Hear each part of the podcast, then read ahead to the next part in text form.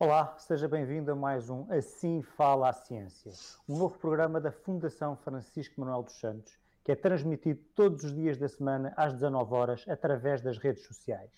Fica também depois disponível e pode ser visto ou revisto em qualquer altura. Todos os dias teremos um convidado diferente e damos voz à ciência. É na ciência que está a base da medicina e também é na ciência que estão as soluções tecnológicas que são necessárias para diagnosticar e tratar os doentes. Não há novidade, mas em tempos de crise, as universidades vão por vezes para a linha da frente.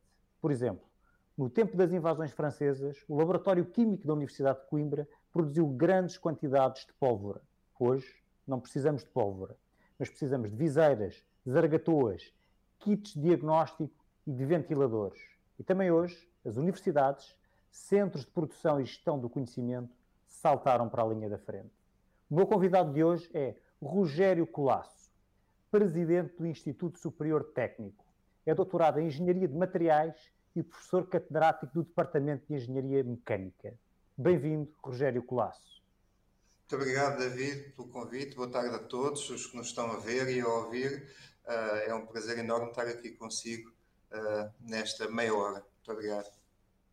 Rogério Colasso, as instituições de ensino superior uh, ainda são vistas como distantes. Persiste a imagem da Torre de Marfim? Eu acho que cada vez menos, David. Uh, Uh, de facto, eu, eu, diria que nos últimos, nas últimas décadas, não sei, 20, 30 anos, houve uh, dois fatores que contribuíram de forma determinante para as universidades serem cada vez menos vistas pela população em geral, pela sociedade, como torres de marfim, como coisas muito distantes de cada pessoa. E essas duas coisas, a primeira coisa foi o facto de nós, de facto, vivermos atualmente, e, e na minha opinião, numa era científica e tecnológica, onde, quer dizer, nunca houve na história da humanidade, diria eu, uma qualquer outra altura em que a, a, a, discussão sobre a ciência, o falar sobre a ciência, sobre a tecnologia, sobre a engenharia, fosse tão disseminado e, e perpassasse tanto em todos os quadrantes da sociedade como esta em que vivemos. Uh, portanto, isso por um lado. Uh, por outro lado, uh, as próprias universidades têm vindo a sentir, e, e, neste momento, quer dizer, isso é absolutamente aceito por todos, a necessidade de se abrirem à sociedade.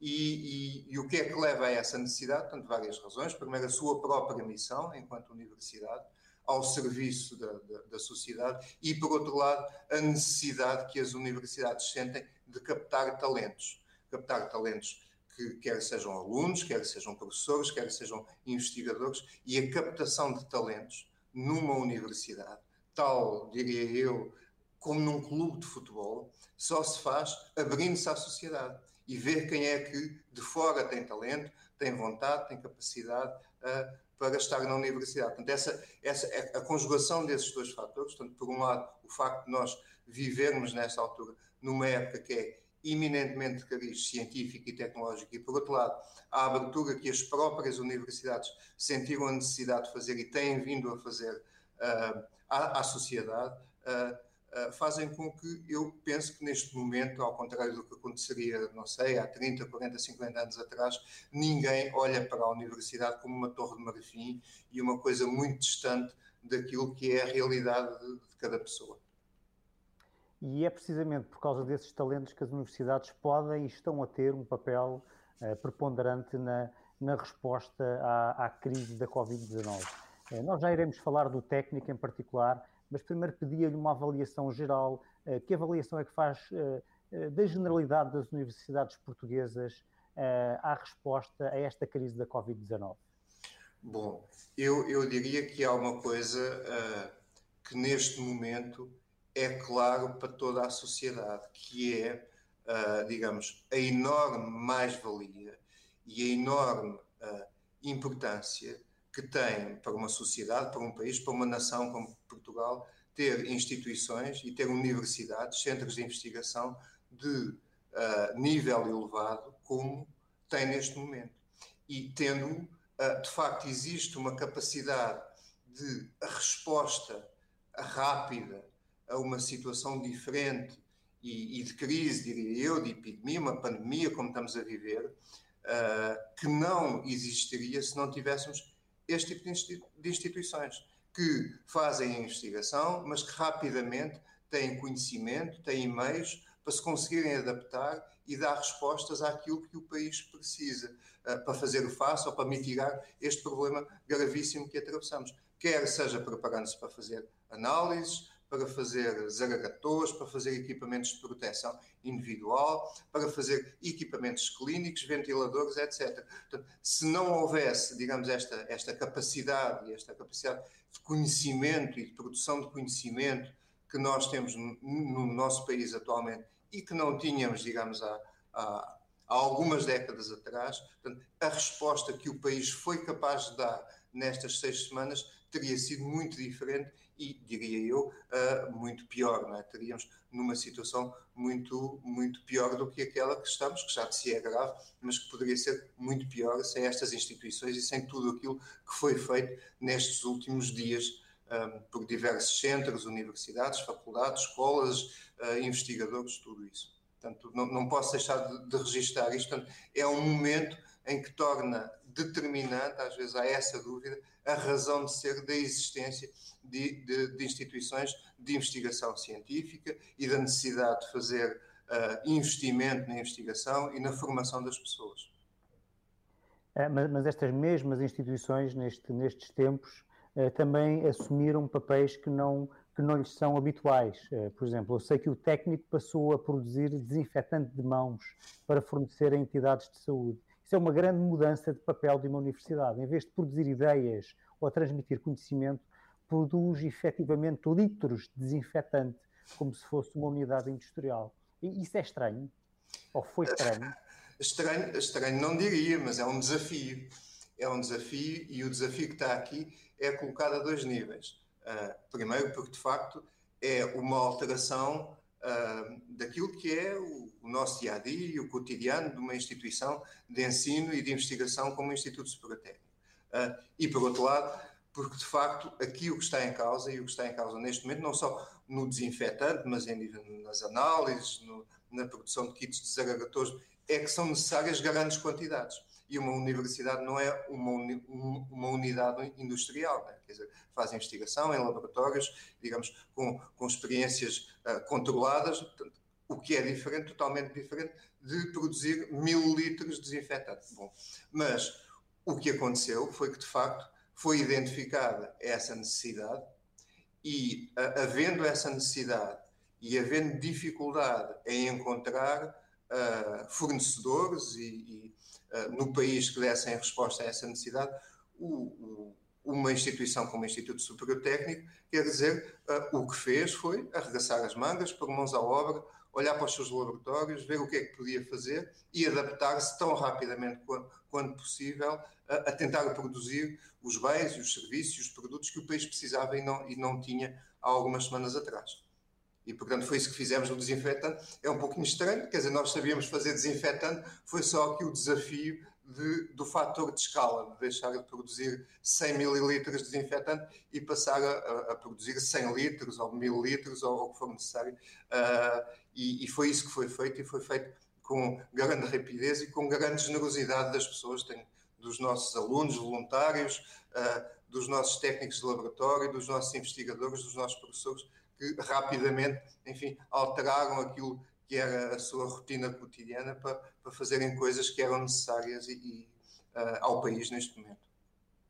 Outra das coisas que eram necessárias, ainda é, são uh, as viseiras de proteção. O, o técnico também está envolvido na produção de viseiras de proteção. E também há muitos curiosos e voluntários a imprimir viseiras de proteção com impressoras 3D. O projeto do técnico tem alguma particularidade?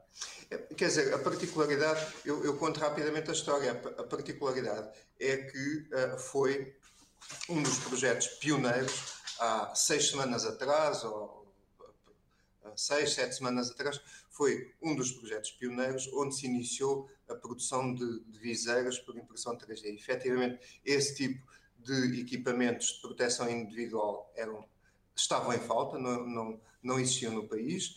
Uh, e, portanto, o técnico e mais algumas instituições congêneres uh, identificaram essa necessidade e começaram, e no caso do técnico, começou-se a fazer o projeto dessas, dessas viseiras, que tem algumas particularidades em termos de, de conforto, de higienização da, da, parte de proteção. Portanto, esse projeto foi feito numa colaboração e numa cooperação com os colegas da Faculdade de Medicina da Universidade de, de Lisboa, enfim, que validaram o, o, design, o projeto, depois a construção, e a partir daí, quer dizer, juntámos, fizemos um projeto aberto e, e, e, e juntámos aqui os nossos centros que tinham, que tinham uh, impressoras 3D e começámos a produzir, não sei, inicialmente talvez 100, 150 ou 200 viseiras por dia. E, de facto, aqui assim, uh, quer dizer, uh, a impressão 3D, de facto, não permite a responder à necessidade que o país tinha de viseiras, que são quantidades, nós somos 10 milhões de pessoas, enfim, precisamos de várias centenas de milhares de viseiras. Mas este projeto foi da maior importância, porque permitiu chamar a atenção uh, para esta necessidade, uh, chamar a atenção para as pessoas, os centros, o, os laboratórios que tinham impressoras 3D que podiam fazê-las e depois, sobretudo, e aquilo que aconteceu nas últimas semanas que é determinante, foi uh, conseguiu-se juntar uh, parceiros industriais que uh, começaram, enfim, identificaram esta, esta necessidade e, e, se juntaram a parceiros académicos e começaram a produzir viseiras em, em larga escala, que neste momento, digamos, é um bem que escasseava e que não existia há, há, quatro semanas atrás e que neste momento pode ser facilmente adquirido e, e satisfaz todas as necessidades do país. E, e, portanto, mais uma vez queria chamar aqui a atenção, de facto aqui as instituições de ensino superior, de investigação, portanto, para além de uh, uh, fazerem, terem feito e continuarem a fazer e seguramente continuar, irão continuar a fazê-lo nos próximos tempos, o esforço de adaptação e de industrialização daquilo que sabem fazer, de facto, o, o primeiro papel determinante que têm tido, do meu ponto de vista, é, digamos, dizer nós somos capazes de fazer, não precisamos estar à espera de importadores, somos capazes de fazer, ok? É assim que se faz, ok? Uh, uh, mostrar como é que se faz e depois, uh, com esses, com esses dois vetores, digamos assim, de confiança, que é somos capazes de fazer e sabemos fazer, e é assim que se faz, a partir daí alargar isso aos nossos parceiros industriais, aos parceiros académicos e fazer as coisas. E, portanto, é isto que tem acontecido nas últimas semanas no país. É quase uma revolução silenciosa. Eu não tenho, não tenho a percepção se isto é conhecido, é, é do conhecimento geral da população. Mas nestas seis semanas, que é um período curtíssimo em termos de, digamos, de de transferência ou, ou de, de, de, início de produção de qualquer coisa nova, fazer qualquer coisa nova em seis semanas, um produto em seis semanas é, é uma coisa curtíssima, mas o que aconteceu no nosso país, com as viseiras, com as agatoas, com os kits de análise, com os equipamentos de proteção, com os projetos de ventiladores que estão em teste, não só no técnico, mas em diversas instituições de ensino superior e de investigação, o que aconteceu foi uma espécie de, de, revolução silenciosa no nosso país. Foi nós dizermos, nós somos capazes de fazer. Não é preciso, não estamos totalmente dependentes da importação e de quem nos venda. Nós somos capazes de fazer aqui e vamos fazer. E está feito. E, de facto, essa revolução silenciosa, eu acho que nós, neste momento, não temos, não, não, não estamos no tempo de fazer a história sobre o que está a acontecer, mas seguramente uh, fará parte da história desta crise e desta pandemia, que foi o país uh, criar capacidade e perceber que tem capacidade e que não, tem, não está necessariamente dependente do exterior para responder às suas necessidades, nomeadamente numa, numa situação de crise pandémica como esta que vivemos. Portanto, isto aqui, de facto, é um momento que acaba por ser transformador. Vamos à ciência o técnico está a desenvolver um projeto de detecção do novo coronavírus em águas residuais, esgotos. Qual, qual, é a importância deste projeto e quando é que poderemos esperar resultados? É verdade, é, é, é, é um projeto de facto um, uh, muito interessante. Portanto, as águas uh, dos esgotos uh, são meios que têm uma informação imensa, desde que nós saibamos ir lá recolhê-la sobre aquilo que se passa com as populações, nomeadamente sobre os seus status de saúde e, nomeadamente, sobre uh, as infecções virais, como é o, o, que estamos a viver neste momento. Portanto, é um projeto que, ou um tipo de abordagem, é melhor dizer assim, que está a ser seguido em alguns outros países, ou começa a ser seguido em alguns outros países, a Suécia, a Holanda, e o que acontece, mais uma vez, é que aqui, aqui no técnico, e, enfim, e, e não só no técnico, em outros centros de investigação, existe esta capacidade e existe gente uh, e meios e equipamentos com conhecimento para fazer, uh, para fazer esse tipo de análise uh, às águas dos esgotos que permitem, digamos, identificar se existe um contágio ou fazer a previsão da existência de um contágio, nomeadamente de um contágio viral, como este que estamos a dizer. Portanto, aqui sim, o desafio veio do Ministério do Ambiente, uh, veio para o nosso laboratório de análises do Instituto Superior Técnico, que é um, um, laboratório que tem uma reputação e um trabalho científico, digamos, reconhecido internacionalmente nesta área. Portanto, o projeto está em fase de desenvolvimento e eu estou certo que uh, estará, digamos, em, em, em, em, execução e com resultados para dar a, a, todo o país e à população, digamos, nas próximas duas semanas. É também um esforço onde, mais uma vez, o conhecimento científico e a capacidade que existe instalada é aproveitada, há esse reconhecimento por parte do governo, neste caso por parte do Ministério do Ambiente,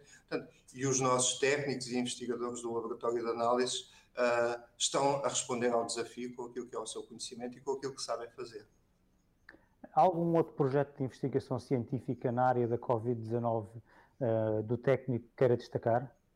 Não, neste portanto, projetos, portanto, há, há, várias coisas a acontecer no técnico. O técnico, uh, apesar de, enfim, de, desde que foi declarado o estado de emergência, não haver, digamos, atividade uh, ou atividade presencial ser apenas limitada, digamos, àquilo que é estritamente necessário no âmbito do estado que estamos a viver, mas o, o técnico, diria eu, uh, nunca fervilhou tanto de atividade como agora. Portanto, há diversos projetos uh, de investigação, por exemplo, o projeto dos, dos mapas de risco, que é um projeto, enfim, liderado por um dos nossos centros, o SFEMA, que permite identificar, digamos, as zonas de maior infecção no, no país e a evolução diária dessas zonas de infecção, associando a isso um grau de risco. Existem uh, uh, projetos uh, de investigação no âmbito da detecção de proximidade, da detecção de, de, de, temperatura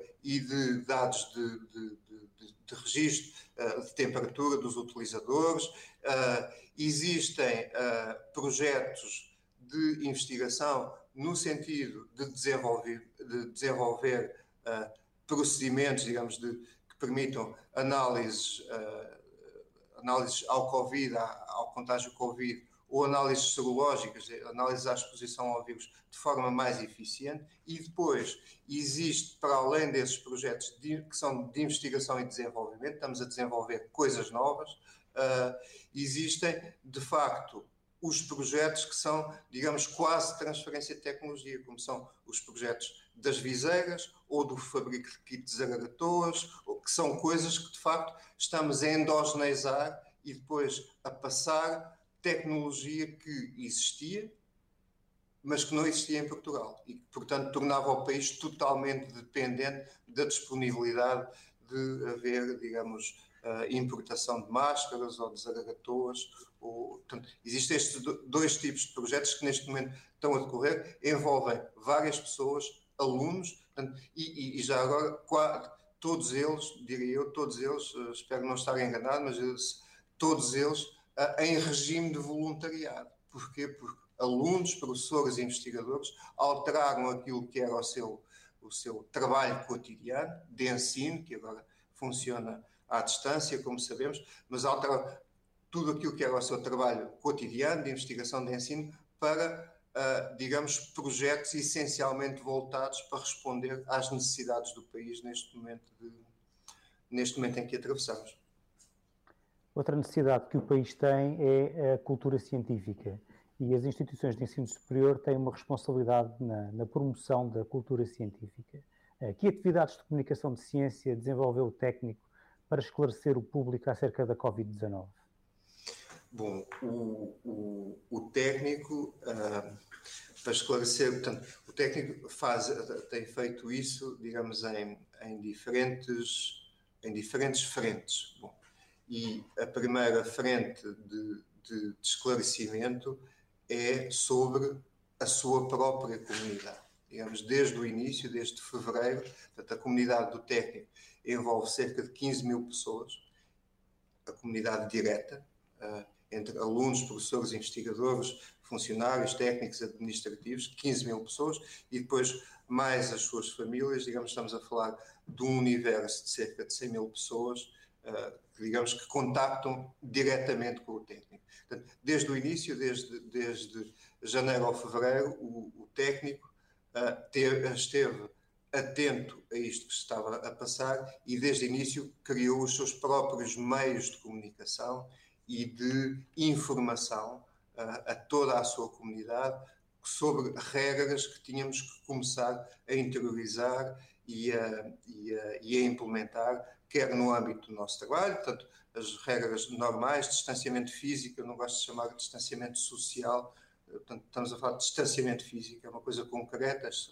regras de distanciamento físico, uh, de higiene, de higiene respiratória, de higiene manual, tudo isso, e portanto toda essa informação foi sendo passada à comunidade através dos nossos meios de comunicação próprios. Depois, para além disso, enfim, toda esta componente, digamos, de cultura científica que o David uh, Marçal uh, tá, referiu, para além, digamos, da comunicação interna, nós externalizamos todos estes projetos que estamos envolvidos através de, dos mais variados meios, nomeadamente este que estamos aqui a ter, onde eu quando eu estou a falar, mas, enfim, sobretudo uh, usando os nossos, os nossos meios de comunicação habituais, o LinkedIn, o Facebook, os, os acessos à comunicação social, sobretudo, digamos, uh, falando uh, e dando, e dando ideia daquilo que seriam projetos que o técnico ou instituições similares ao técnico, escolas de ciência, de engenharia e de tecnologia, podiam estar envolvidos, contribuindo, digamos, para, para comunitariamente, para ultrapassarmos esta, esta situação que estamos a viver. Portanto, e algum, como estes que temos vindo a falar agora. Na comunicação social, nós temos assistido ao longo das últimas semanas a, a debates acerca dos mais variados aspectos da, da pandemia, com opiniões uh, contraditórias e intervenções de investigadores provenientes de áreas muito diversas. Uhum. Os académicos estão a contribuir para esclarecer ou para confundir o público? Hum. Essa é uma pergunta difícil. Vamos lá ver. Uh, vamos lá ver. Vou, vou aqui tentar uh, passar três ideias. Okay? Portanto, a primeira delas é que uh, os académicos, se forem académicos, enfim, portanto, portanto, a classificação de académicos, às vezes, uh, nem tudo, nem todos os intervenientes que são classificados como académicos uh, estão a intervir na sua área, digamos, de conhecimento e de especialidade, ou, ou, e, e, portanto, aí às vezes há alguma confusão, mas eu diria, de uma forma geral, os académicos, intervindo enquanto académicos na sua, na sua área de conhecimento, quer dizer, nunca, nunca contribuem para confundir, contribuem sempre para esclarecer. Enfim, estão a dizer o que é. E, e, e, tanto quanto aquilo que é do seu conhecimento, que é a melhor prática, que é o melhor conhecimento atual. Agora, portanto, isto é, é a, minha primeira, a minha primeira linha de raciocínio. Okay? A segunda é que, bom, às vezes, para perceber os académicos, é preciso ter uh, alguma. Um, alguma, quer dizer, é como, é como saber uma língua estrangeira, não é? Quer dizer, uh, se nós não percebermos exatamente o que, o que o nosso interlocutor, que não fala exatamente a nossa língua, está, está a fazer, uh, podemos ficar um bocadinho confundidos, é? E, portanto, o, o, há aqui um, um match entre o, o, emissor e o receptor. Acho que os académicos, quando fazem, quando falam, peço, peço desculpa, quando falam, têm que sempre fazer um esforço para tornar a sua linguagem tão perceptível quanto possível, e por outro lado, quem ouve uh, tem que fazer também um esforço para perceber e tem que ter a capacidade, digamos, e, ter a disponibilidade também para tentar entender aquilo que lhe está a ser transmitido. Portanto, segunda linha, enfim, há, por vezes há aqui algum desencontro entre o emissor e o receptor, em termos, quando, quando falamos, enfim, de uma discussão ou de uma conversa científica sobre qualquer aspecto, nomeadamente sobre, sobre, sobre esta situação que estamos a viver, pandémica. Portanto, agora todos nós somos especialistas em virologia, em epidemiologia, e, e portanto, como não somos, às vezes isso causa aqui digamos, algum, alguma impedância. Finalmente, a terceira linha, a terceira linha uh, que eu queria dizer, e já vou concluir, já vou dizer onde é, onde é que quero chegar com, com este raciocínio. A terceira linha é que, uh, pelo facto de uh, nós termos um investigador ou um cientista ou dois a falarem, quer dizer, o, o, o que é interessante na ciência é que ela não é una, quer dizer, nem tem de ser. Enfim, pode haver ou interpretações diferentes de qualquer coisa. E às vezes isso, sim, eh, pode levar, digamos, a alguma, a alguma confusão do público. Mas isso é uma característica da ciência e tem que ser assim. A ciência não é una, não é dogmática. E não sendo dogmática, às vezes os académicos têm opiniões diferentes e têm discussões. E quando têm discussões em público, às vezes o público pode eh, ficar um bocadinho confuso, então eles são os dois cientistas, os dois académicos e têm opiniões diferentes. A ciência é mesmo assim. Portanto, e à medida que as pessoas têm mais cultura científica, eu imagino que há 30 anos atrás, ver dois cientistas com opiniões diferentes faria muito mais confusão às pessoas do que faz agora. Mas a ciência é mesmo assim: é ter opinião diferente e ter. Uh, qualquer coisa que se as coisas não puderem ser discutidas, então não são ciências, são dogmas. Portanto, isso, isso faz parte do que é ciência e é normal que assim seja. Agora, para concluir a sua pergunta, eu tenho aqui uh, andado aqui um bocadinho à roda, portanto, a conclusão disto é assim. É, portanto, acho que do lado dos cientistas tem que haver sempre o esforço, e dos académicos, como o David diz, sempre o esforço de aproximar a sua linguagem àquilo que é a linguagem comum. Okay? Mas, mesmo assim, uh, eu aceito que para quem ouve, uh, o facto de haver opiniões diferentes possa ser confuso, em alguns casos. Agora, respondendo diretamente à sua pergunta, é muitíssimo melhor para todos, para a nossa sociedade, haver uma discussão generalizada, uh, científica, trazer os académicos e os cientistas e os investigadores e as pessoas que trabalham nisto para os mídia falar disto e as pessoas perceberem que estamos todos no mesmo barco, estamos todos a trabalhar e que às vezes temos dúvidas e que temos que continuar a trabalhar e que não está tudo resolvido, é muito melhor isto do que ter os académicos na Torre de Marfim que o David me falava no, no, no início do programa. Porque ter os académicos na Torre de Marfim afasta as pessoas daquilo que é preciso fazer. E é isso que eu acho que não tem acontecido. Portanto, isso é das coisas boas que têm acontecido nestes dois meses, que é as pessoas perceberem que estamos todos a trabalhar no mesmo sentido e que não temos todos respostas diretas e imediatas, mas que estamos a trabalhar e, e, e, todos contamos uns com os outros. Os académicos fazem a sua parte, as outras pessoas farão a sua, e isto, quer dizer, é um, é um trabalho comum, é um trabalho de, comunitário, digamos assim. O, o técnico teve de se adaptar a, a novas modalidades de ensino à distância. Um, o, o, técnico irá reter algumas das soluções que adotou agora em tempos de crise para a sua, para a sua atividade normal? É, oh, oh, oh, oh David, eu tô, estou convencido, estou convencido, pode ser que me engane, mas estou convencido que nunca mais nada voltará a ser igual ao que era há dois meses atrás. Nunca mais.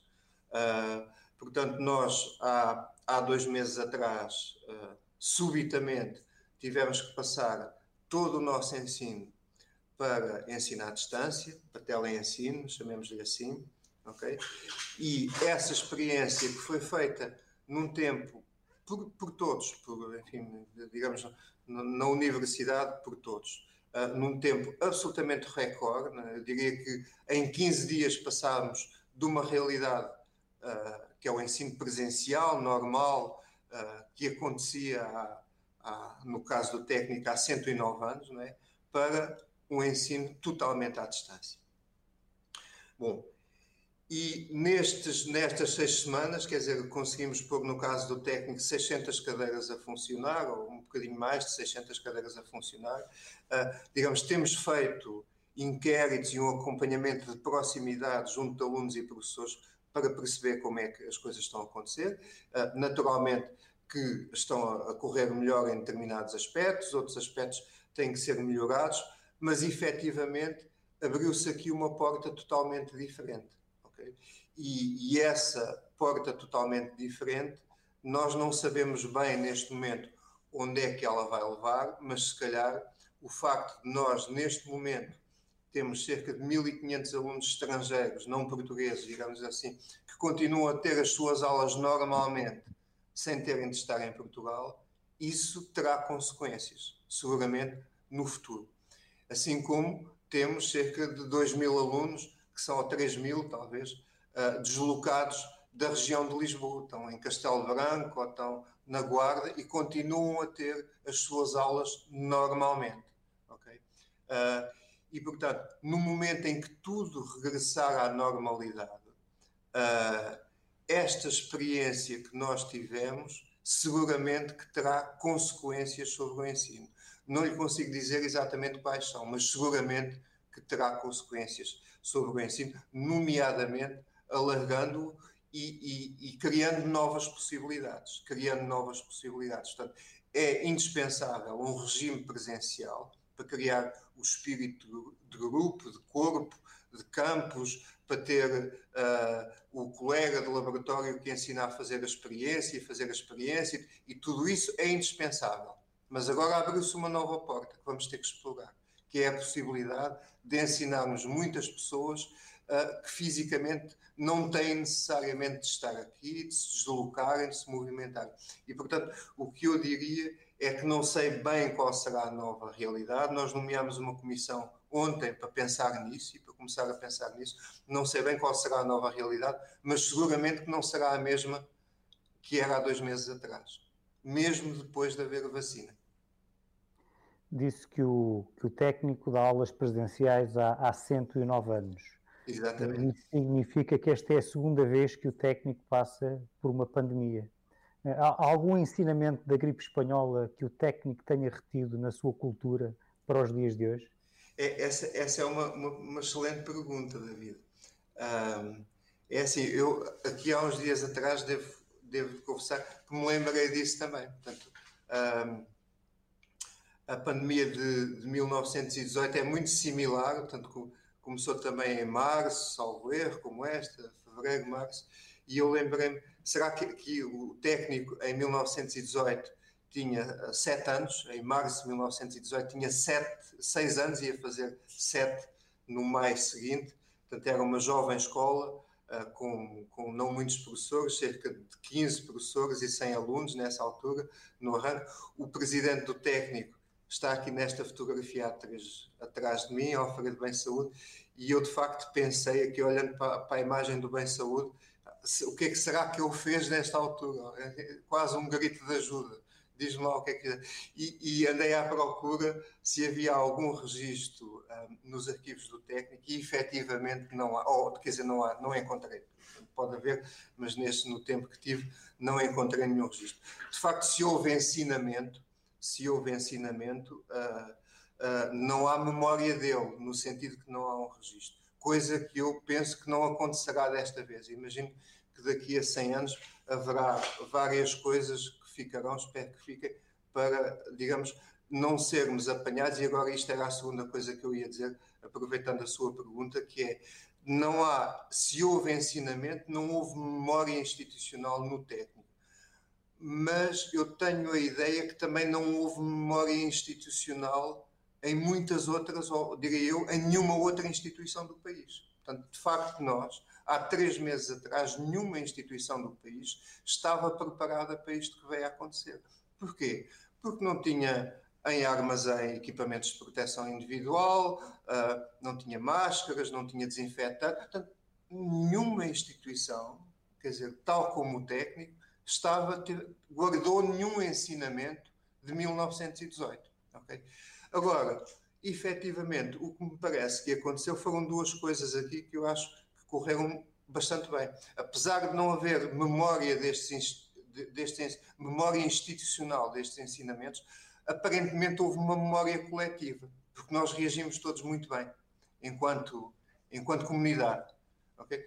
Subitamente percebemos que tínhamos que ficar em casa, que não podíamos falar ao pé uns dos outros, tínhamos que usar máscara, tínhamos que lavar bom, tudo o resto, e ficámos.